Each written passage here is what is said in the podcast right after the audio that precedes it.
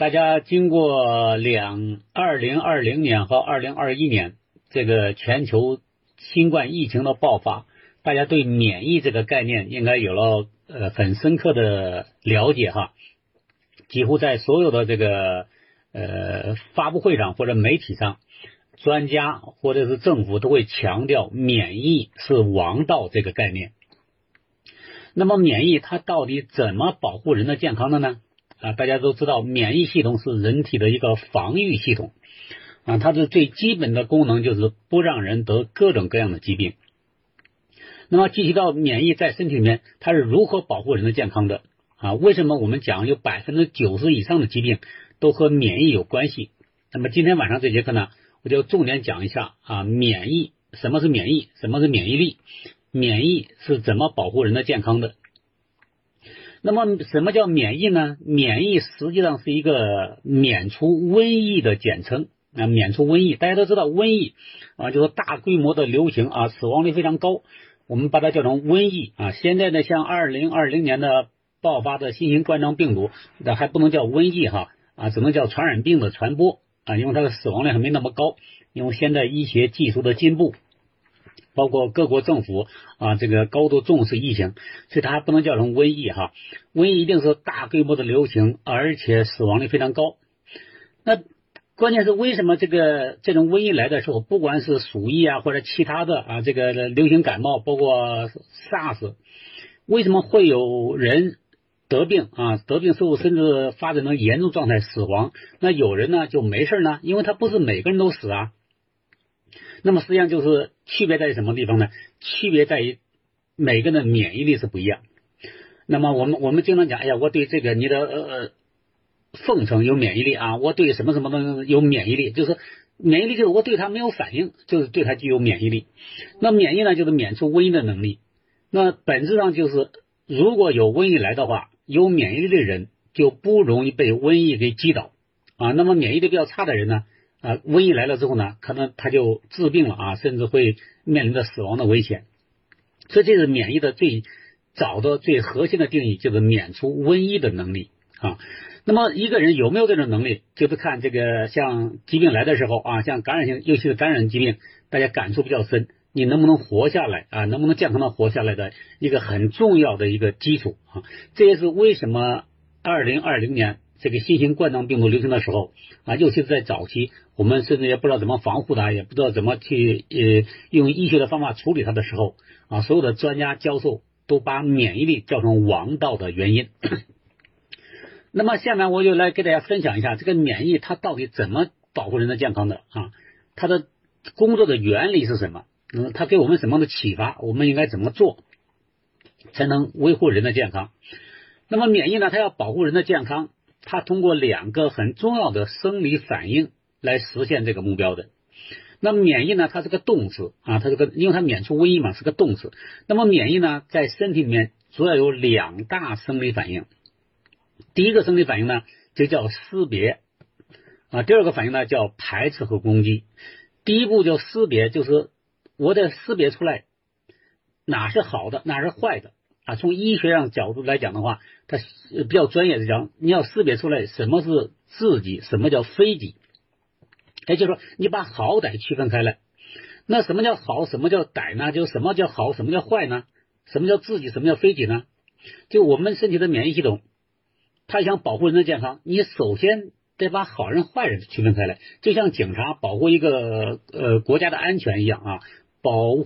保卫这个呃呃社会秩序的和谐，那你得把逃犯呐、把坏蛋呐、把小偷啊、抢劫犯呐，你把这些人和一般的好人、游客呀啊做生意的人呢，这些人区分开来。你第一步你得有这种能力，这个能力呢就叫识别能力。所以免疫反应的第一步反应就是你必须有一双火眼金睛，先识别出来。那么识别出来呢，先把好人坏人区分开来。这是第一个最基本的能力。那么免疫反应的第二个能力是什么呢？第二个能力就是你识别出来之后，区分开好人和坏人以后，那么你还要有能力把坏人给控制住、给消灭掉。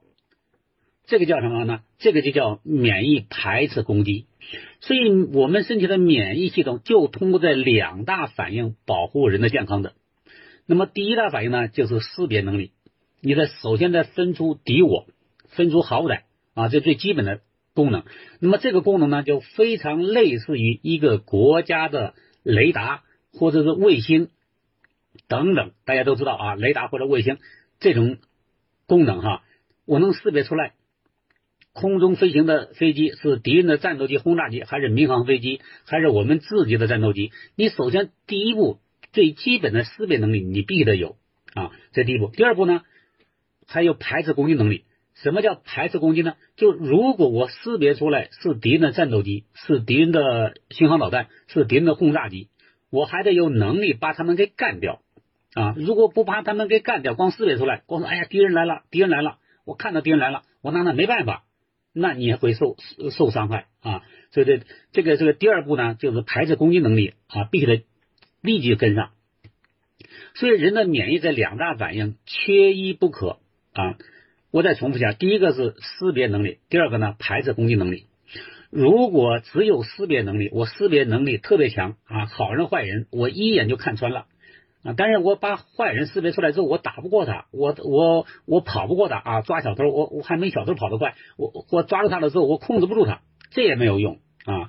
所以第一步呢，就是识别能力要强，而且同时排斥攻击能力也要强，这两个同时强，才叫一个人免疫力比较强，免疫力比较好。好那么，如果一个人的免疫这两大反应有一个有缺陷，比如说。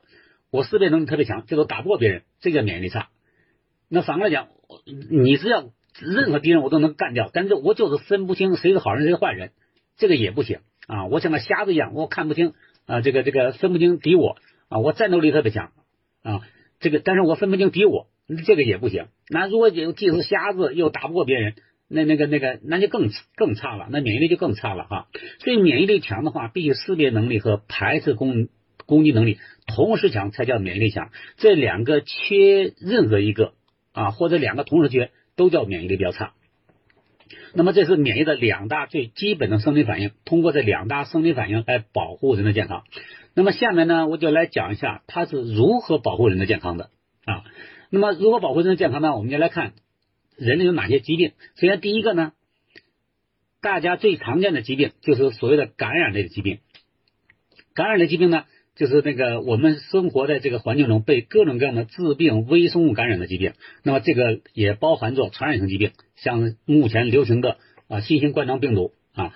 那么我们免疫系统要保护人不得各种各样的感染的疾病，比如说感冒啊、乙肝呐、丙肝呐、呃结核结呃结核啊，包括 SARS 啊，包括新型冠状病毒啊，这都叫感染的疾病啊，也叫传染性疾病。如果一个人不想被这些致病微生物感染生病，那首先我们的免疫力必得强，那怎么强呢？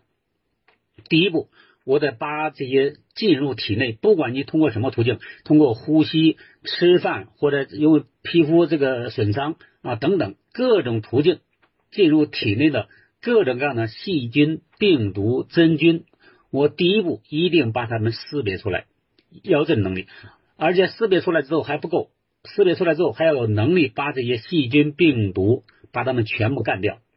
那么这个就叫免疫，这个这个呃保护人不得这个各种各样的感染的疾病，那这叫免疫的什么功能呢？这叫免疫防御功能。所以免疫防御功能强大的话，这个人就不会得各种各样的感染类的疾病。那反过来讲，凡是得感染类疾病的人，比如说你经常感冒啊，这个嗯得得结核了，得乙肝了，得丙肝了啊，被这个 SARS 病毒感染了，被这个新型冠状病毒感染了。啊，被这个人乳乳头状病毒感染了，比如 HPV 病毒感染了啊，或者是得得这个疱疹病毒了啊，长长这个缠腰龙了等等。总而言之，你只要被任何致病微生物感染，都是免疫力差的表现啊。免疫力强的话是不会得感染的疾病的，因为这是免疫的第一个生理功能，就是免疫防御功能，不让人得各种各样的感染的疾病，包括传染性疾病啊。所以这是免疫的第一大功能，就。如果强大的话，人理论上讲不会得任何感染的疾病和传染性疾病。那反过来讲，你如果已经得了，就意味着你免疫力比较差，所以你需要增强免疫力啊。我们后面会讲呢，如何增强免疫力。这是免疫的第一大生理功能，就免疫防御功能，预防不得各种各样的感染的疾病和传染性疾病。那么免疫呢还有第二大生理功能，第二大生理功能是什么呢？就是免疫自稳功能啊，免疫自稳，自就是自己的自，稳就是稳定的稳，免疫自稳功能。那么什么叫免疫自稳功能呢？大家知道，我们人的寿命啊，这七八十岁啊，现在寿命延长了之后，甚至活到八九十，呃，个别人或一百多岁都有的。那么这个人的寿命这么长，几十年、上百年，这是一个人体的总体的这个生命表现。为什么讲讲那个总体的生命表现呢？但是实际上，我们身体的每一个细胞，除了极个别的啊，除了个别的神经细胞之外，我们身体的每一个细胞的寿命不会几十年。我们身体的每一个细胞的寿命，常见细胞寿命是很短很短的啊，它顶多一天计，多少天计，几个月计。比如说大家熟悉的，像我们人体的红细胞，都知道它的寿命只有一百二十天左右。那意味着什么呢？意味着一个新的红细胞出生出来以后。它在一百二十天以后，这个红细胞就死掉了。但是我们每天，如果你都检测你的血液，检测红细胞的话，几乎红细胞的数量是恒定的。为什么呢？因为每天都会损失一百二十分之一，但是每天呢，我们身体再重新生产出来一百二十分之一的红细胞，所以红细胞呢，每天呢都属于动态的稳定状态啊。那么我们活到我们最后一天，红细胞数还是一样的，但是不是从小。这个红细胞跟我们一辈子，而是它处在动态的平衡状态。那么，这是我以红细胞为例，身体的其他细胞也是一模一样的啊。像免疫细胞，可能寿命可能几个小时、几十个小时啊，就就消失了。那么，我们身体每天有大量的这些细胞衰老、死亡、受损。那这些衰老、死亡、受损的细胞到哪去了呢？都被我们免疫系统。给及时的处理掉了，处理掉之后呢，就是废物利用，就像个房子旧房子拆吧拆吧啊，旧房子上面的这个建筑材料，如果还能用的话，我们就继续用；不能用的话，变成建筑垃圾，就就拉走了啊，填埋了。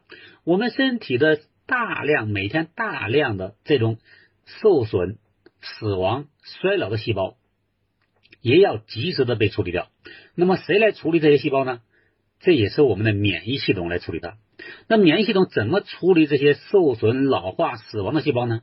也要通过免疫的两大反应：第一个识别，第二个排除攻击。那么第一个识别呢，就是你必须把那些年富力强的细胞和那些老化的、受损的、死亡的细胞识别区分开来。这是识别的第一功能嘛？这好歹嘛，好坏要识别出来。所以免疫的系统，第一个你必须把那些受损的、老化的、死亡的细胞和那些正常的、年富力强的细胞。把它们识别区分开来，这是个第一个最基本的功能。那么第二步呢？识别区分开来之后，第二步仍然是免疫排斥攻击。那么免疫排斥攻击，攻击谁呢？攻击那些第一步识别出来的老化的、受损的啊那些这个呃呃死亡的细胞啊死亡的细胞。这那么这样的话，把我们身体的这些老化、受损、死亡的细胞及时清理掉啊，不让我们身体有。特别大的负担啊，让我们身体保持有青春和活力，这就是免疫自稳功能，就维护身体内环境的稳定，这叫免疫自稳，这很重要。那大家试想一下哈，免疫通过这两大反应维护我们身体的自稳。那么，如果我们在免免疫的两大反应出了问题，比如说免疫识别出了问题，出了什么问题呢？就它识别的时候，本来应该把老化、受损、死亡的细胞和健康的、年富力强的细胞区分开来。但是第一步识别的时候，如果他把那些好的、健康的、正常的、年富力强的细胞识别成老化的、受损的、死亡的细胞的话，那下一步反应会出现什么后果呢？下一步免疫排斥攻击的时候。就不是攻击那些老化、受损、死亡的细胞，而是攻击那些正常的细胞了。因为你第一步把正常的细胞识别成坏细胞了，识别成这个死亡、受损的细胞了。就像你的雷达，雷达你给我传递的信号说天上那架民航飞机是敌人的轰炸机、战斗机，那我的导弹一定要把它打下来呀。如果不把它打下来，万一敌人的轰炸机、战斗机的话，那后果多严重啊！但一打下来呢，就造成了误伤。但这个没办法的事情，因为你告诉我这这就是敌人的战斗机、敌人的轰炸机，我必须得把它打下来。所以大家有没有发现，当我们的免疫识别出了问题之后，它就会传递一个错误的信号，它把好细胞、健康细胞识别成受损的、老化的、不能用的细胞，那么免疫系统就开始开始攻击。那么这样的话，大家有没有发现，识别免疫识别出了错之后，是免疫攻击带来的伤害。如果我识别错了，你不攻击也没事。你把民航飞机识别成敌人轰炸机，那我只要不发射导弹，不把它打下来，那也不会造成误伤。但是我不打下来又不行，因为它万一是真的敌人战斗机、轰炸机呢？所以这个就出现了一个矛盾，什么矛盾呢？免疫识别出错，然后免疫攻击带来伤害。那么如果出现这种情况呢，那当然身体就不健康了，就是一种病态。那这类病叫什么病呢？就叫自身免疫攻击性疾病。哪些病是这些这些疾病呢？比如说大家最熟悉的类风湿性关节炎、强直性脊柱炎、红斑狼疮、牛皮癣、自免肝、甲状腺炎啊、肾小球肾炎、溃疡性结肠炎、一型糖尿病啊、哥林巴利综合征啊，包括这个硬皮病等等，这个系统性红斑狼疮、呃白癜风啊等等啊，包括过敏，包括哮喘。都属于这一类疾病。那么这类疾病的名字呢？大概医学的名字大概有上百种名字，但是它们的本质都是一模一样的啊，都是因为免疫识别出了错误，免疫攻击带来伤害。那么这类疾病医院怎么治疗的呢？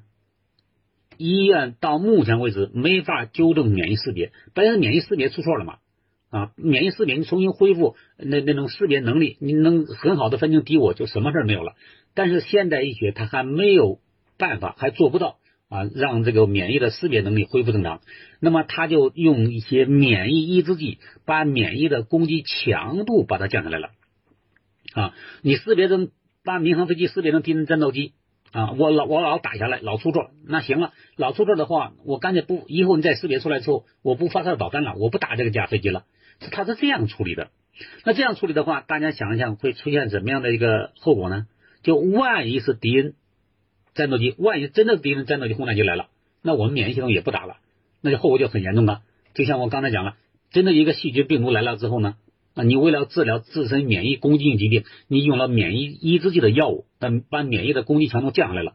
所以这时候呢，如果细菌病毒感染来了之后，我们也打不过了，就造成呃这个呃新的感染啊。所以这类疾病的治疗呢，都是顾此失彼啊。因为这样治疗的话。因为他没有治到这个病因啊，也没有治到点子上，所以这类疾病呢就会长期不愈啊，所以基本上属于对症治疗。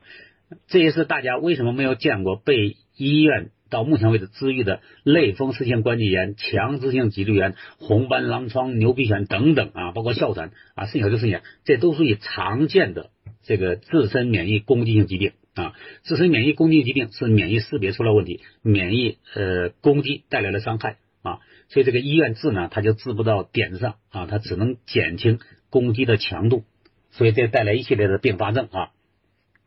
我我我在实践中真正接待过一个患者，这个患者呢是溃疡性结肠炎啊，在北京一家大医院已经治疗三十多年了都没治愈，没有治愈的话，这病情就会继续向前发展嘛啊，都已经七十来岁了，最后医生实在没招了，说要不做全切结肠的切除吧。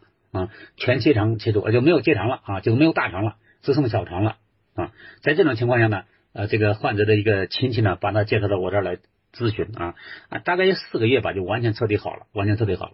所以我们只要把疾病的本质搞清楚之后，我们那个解决方案啊就出来了啊，就出来了。这是免疫的第二大生命功能，叫免疫自稳啊。免免疫自稳出了乱子之后，就会得自身免疫攻击性疾病。啊，我刚才已经讲了这一类疾病啊，用我们这个营养素调理是非常简单的事情啊。根据我们的经验，差不多一般都四到这个六个月就完全彻底康复了。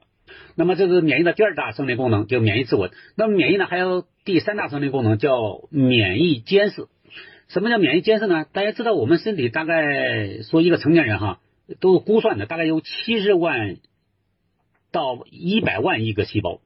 大家知道，我们身体刚才讲了，我们身体的很多细胞要不停的更新的，更新就需要什么呢？需要新生细胞，一个变两个，两个变四个啊，大概每一秒钟或者每一分钟大概有两千五百万次的细胞分裂。大家想想，我每天这么大庞大数量的细胞分裂，那一定会在每时每刻都有可能出现细胞分裂的差错。细胞分裂差错就是癌变嘛，啊，那么如果是癌变的话，大家想这个风险大不大？这太大了，每秒钟两千五百万次，你想想一天二十四小时，一年三百六十五天。这种差错的累积的可能有多大？说每一个差错都有可能造成癌变，但是实际上人类癌症发病率并没有那么高，为什么呢？是因为我们身体的免疫的监视功能，把那些癌变的细胞及时的识别出来，而且把它们给清理掉了啊。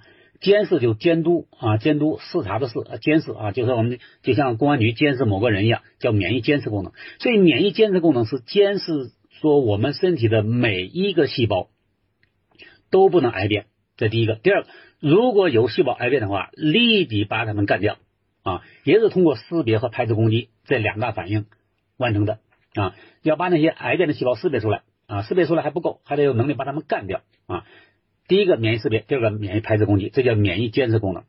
那么免疫监视功能如果强大的话，理论上讲，这个人是不会得任何肿瘤啊，或者叫癌症。啊，都没关系。那反过来讲，凡是得肿瘤的患者或者叫癌症的患者，都是免疫监视功能比较差的患者，比较差的患者。那么这是今天晚上给大家讲的免疫的三大生理功能。第一个叫免疫防御，免疫防御主要预防人不得各种各样的感染的疾病。包括传染性疾病。那么第二个呢，免疫自稳。那免疫自稳就是免疫功能呃稳定的话，你不会得任何自身免疫攻性疾病，像类风湿性关节炎、强直性脊柱炎啊、红斑狼疮、牛皮癣啊、哮喘、甲状腺炎、一型糖尿病、溃疡性结肠炎等等，系统性红斑狼疮等等啊，白癜风啊，这是免疫系统功能稳定的话，不会得这类疾病。那么第三个呢，免疫监视功能，免疫监视功能强大的话，不会得任何。肿瘤啊，免疫监视功能可以预防各种各样的癌症。大家试想，这是免疫的三大生理功能。如果一个人免疫三大功能、三大生理功能都非常强大的话，大家试想一下，人还会得什么病啊？大概我就算了一下，大概只剩下这个便秘啊、心脑血管疾病啊或二型糖尿病了。而且这三类疾病，我们用我们的呃。营养素强化的方案的话，全部都可以得到解决。所以大家有没有发现，免疫是非常非常重要的生理功能啊？我们人体大概百分之九十以上的疾病都和免疫是有关系的啊。所以这就要讲到下一个问题了。既然免疫那么重要，我们怎么增强一个人的免疫力呢？啊，那么下面呢，我就来讲一下我们如何增强一个人的免疫力。那免疫力刚才讲了。它两大生理功能，一个识别，一个排斥攻击。这两大生理功能实际上都是通过复杂的生理生化反应来实现的。那么生理生化反应，所有的生理生化反应的底物都是营养素，就是整个人体就是一个物质反应堆，就这么简单啊。再回到我们以前讲的最基本的课程上，一个人怎么活下来的？它是要不停的和外界进行物质交换和能量交换才能活下来的。而物质交换、能量交换最重要的载体是什么呢？就是一日三餐的食物。那食物呢，里面就分两类东西，一类呢就是人体需要的各种各样的营养素，一类呢是没用的食物残渣。食物中的各种各样的营养素变成人体的组成成分，在人体里面经过复杂的生理生化反应，维持人的生命，维护人的健康。那么没用的食物残渣经过大便排出体外，以大便的形式排出体外，就这么简单。也就是我们整个身体就是一个营养素组成的啊。当然，经过营养素，我们吃的原材料在身体里面经过复杂的转化了啊，转化的更细的分子了，我们就不叫它营养素了啊，叫这个分子那个分子。这样的本质上都是通过营养素进一步分解来的。啊，分解来的，也就是说，营养素是我们健康的物质基础。营养素不仅是我们健康的物质基础，实际上也是我们免疫力的物质基础。比如大家最熟悉的，像就是这个免疫球蛋白啊，球蛋白都知道，这个是蛋白质啊，免疫球蛋白，免疫这个细胞啊，淋巴细胞啊，白细胞啊，那么所有的细胞都需要蛋白质。所以一个人如果想增强免疫力的话，他需要额外的强化营养素。强化营养素啊，那么我说这个这个，如果你需要绝大部分都是出来病的状态了嘛啊，这时候你你通过一日三餐的饮食，再再增强营养呃增强那个免疫力的话，那这个强度是不够的啊。为什么这个一个人有了病之后，我们要要给一个特殊的一个一个强化方案呢？啊，为什么这个在在改善饮食就赶不上了呢？那在这儿呢，其中有一个很重要的概念要给大家讲清楚，叫什么呢？就叫这个营养密度的概念。什么叫密密度呢？密度就单位体积的物质的重量，就叫密度。比如说，都是一立方米的水啊，和一立方的棉花啊，一一立方米的那个金子，它重量是完全不一样的，这就叫密度不一样。那么什么叫营养密度呢？营养密度就是我吃同样的饭，它里面营养差别是很大的。我举个例子，比如说你都吃吃了二两饭啊，都有一百克，你吃了二二两这个这个精米精面啊，做成个大馒头，二两面做了一个大馒头，你吃饱了，那想里面有什么营养物质呢？里面绝大部分百分之九十以上全都碳水化合物，除了碳水化合物，几乎都没别的营养物质了，只有极少量的蛋白质，什么都没有。那大家想想，如果我还是吃了二两饭，这二两饭我搭配的啊，里面比如说有全呃这个这个这个这个全麦面或者糙米啊，里面有豌豆，里面有虾仁儿啊，有鸡蛋，有胡萝卜丁，就像大家这个经常吃那个扬州炒饭一样。你想，如果你是这样搭配的一碗饭的话，也是二两，它的营养密度和吃二两的一个白馒头或者二两白米饭，这个营养密度是完全不一样的。啊，我这样比一一打比方，大家可能好理解，能想象出来营养密度的概念了啊。营养，那么我就用蛋白质这个营养物质来讲，那么所有的蛋白质来源食物的供应，那么人类的食物供应呢，大致可以分成这么三大类哈，大致分成三大类。第一大类呢，就是主食类，就大家吃的米面啊，你米面做成包子、做成饼、做成馅饼、做成饺子都没关系哈，做成什么都没关系，做成花样不管啊，它的原材料就是面。那只要是面的话，蛋白质含量不超过百分之十。我讲的都干重哈，就你吃一百克这个这个面啊，不管做成面条做成什么，它里面只有十克蛋白质，不会超过百分之十。这是主食类，米面都是一模一样的啊，不同的米不同的面差别极小极小。那么这是一大类主食类，蛋白质含量不超过百分之十。那么蔬菜水果类的话，蛋白质含量大家可以记成是零，几乎不含蛋白质啊，完全可以忽略不计。那么还有一大类呢是副食类，副食类就主要是肉类啊，肉类含蛋白质比较多。那么肉类里面含蛋白质最高的就是纯瘦牛肉，纯瘦牛肉含多少蛋白质呢？百分之二十，也就是说一百克纯瘦牛肉里面只有二十克蛋白质。也就是说你每天吃纯瘦牛肉吃一百克，你每天吃二两牛肉，我估计很少有人这样的饮食习惯，因为你吃不下去。你看二两牛肉如果炒菜的话很大一大盘子的话。可能一家人都吃不完，更不要说你一个人吃了。所以就是你完全吃肉的话，你也摄取不到足够多的蛋白质。因为蛋白质对一个成年人来讲的话，你只维护健康啊，你本来是个健康人，继续保持健康，这叫维护健康。那每天呢，需要每天每公斤体重需要一克蛋白质。假设你的体重是六十公斤体重的话，你每天需要六十克蛋白质。大家试想一下，可以分析一下自己的饮食结构啊，你能不能从饮食中摄入到足够多的蛋白质啊？那如果摄入不到的话，就意味着什么呢？意味着你免疫力肯定就没那么强，因为尤其是蛋白质是免疫力的最重要的物质基础嘛啊。那这时候如果你补充那些商品化的像纽崔蛋白质粉的话，那么一勺十克里面啊，就就八克以上，将近九克都是蛋白质，所以它的营养密度是非常非常高的啊，非常高的。这就是为什么我们要需要强化我们的免疫力的时候，一定要做营养素强化的原因，因为一我们饮食中的营养密度是不够的啊，是不够的。那么一个人要提升免疫力的话啊，一般需要哪些营养素呢？像蛋白质是最核心的营养素了哈，我建议大家补充这个纽崔莱蛋白质粉。第二个呢，像纽崔莱还有一个产品叫贝利健啊，贝利健它实际上是两种产品，一个是矿物质的浓缩素，一个是维生素的浓缩素啊，它是这个呃两种啊，一个一个呃呃贝利健是一个一个圆片啊，一个长呃这个椭这个呃长条形的啊，它是一个。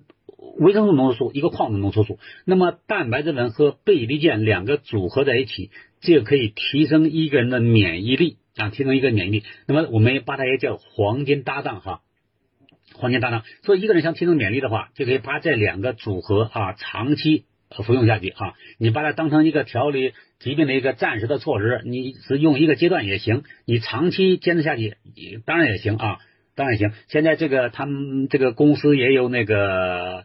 叫叫什么呢叫常科会啊？啊，如果常客会的话，签常客会的话更划算了啊。这个这个嗯，半年之后公司给你还还赠送你一套啊，非常非常之划算。这是提升免疫力哈，讲到这个营养密度要够啊，营养首先你改善饮食习惯，第二个呢要额外的强化一些营养素啊，如果你想调理身体的话，这是营养密度。第二个呢还有一个这个除了营养素强化之外，还有一个保持愉快的心情啊，包括充足的睡眠，对提升免疫力、发挥免疫力、把免疫力的潜能发挥到极致都非常非常重要啊，非常非常重要。那么这是这个我讲的哈，如何提升免疫力？首先，免疫力必须有物质基础。你天天再乐呵，你再乐观啊，你不要说早上那晚上十点钟睡觉，你八点钟上床睡觉，你吃不饱饭，你的免疫力都上升啊，提升不上来啊。所以物质基础是最重要的、最核心的啊。在有充足的物质基础前提下，你保持愉快的心情啊，充足的睡眠，这样的话，一个的免疫力呢啊，基本上没什么大问题啊。那么得病的概率呢就会大幅度的下降啊，大幅度下降。所以大家记住，免疫力就是免除瘟疫的能力，你有没有这种能力？啊，就看你的生活方式了啊，就看你的营养素的物质基础啊到不到位了。好，那么今天晚上呢，关于免疫力这个课呢，就给大家分享这么多啊。我希望这个知识呢对大家有帮助。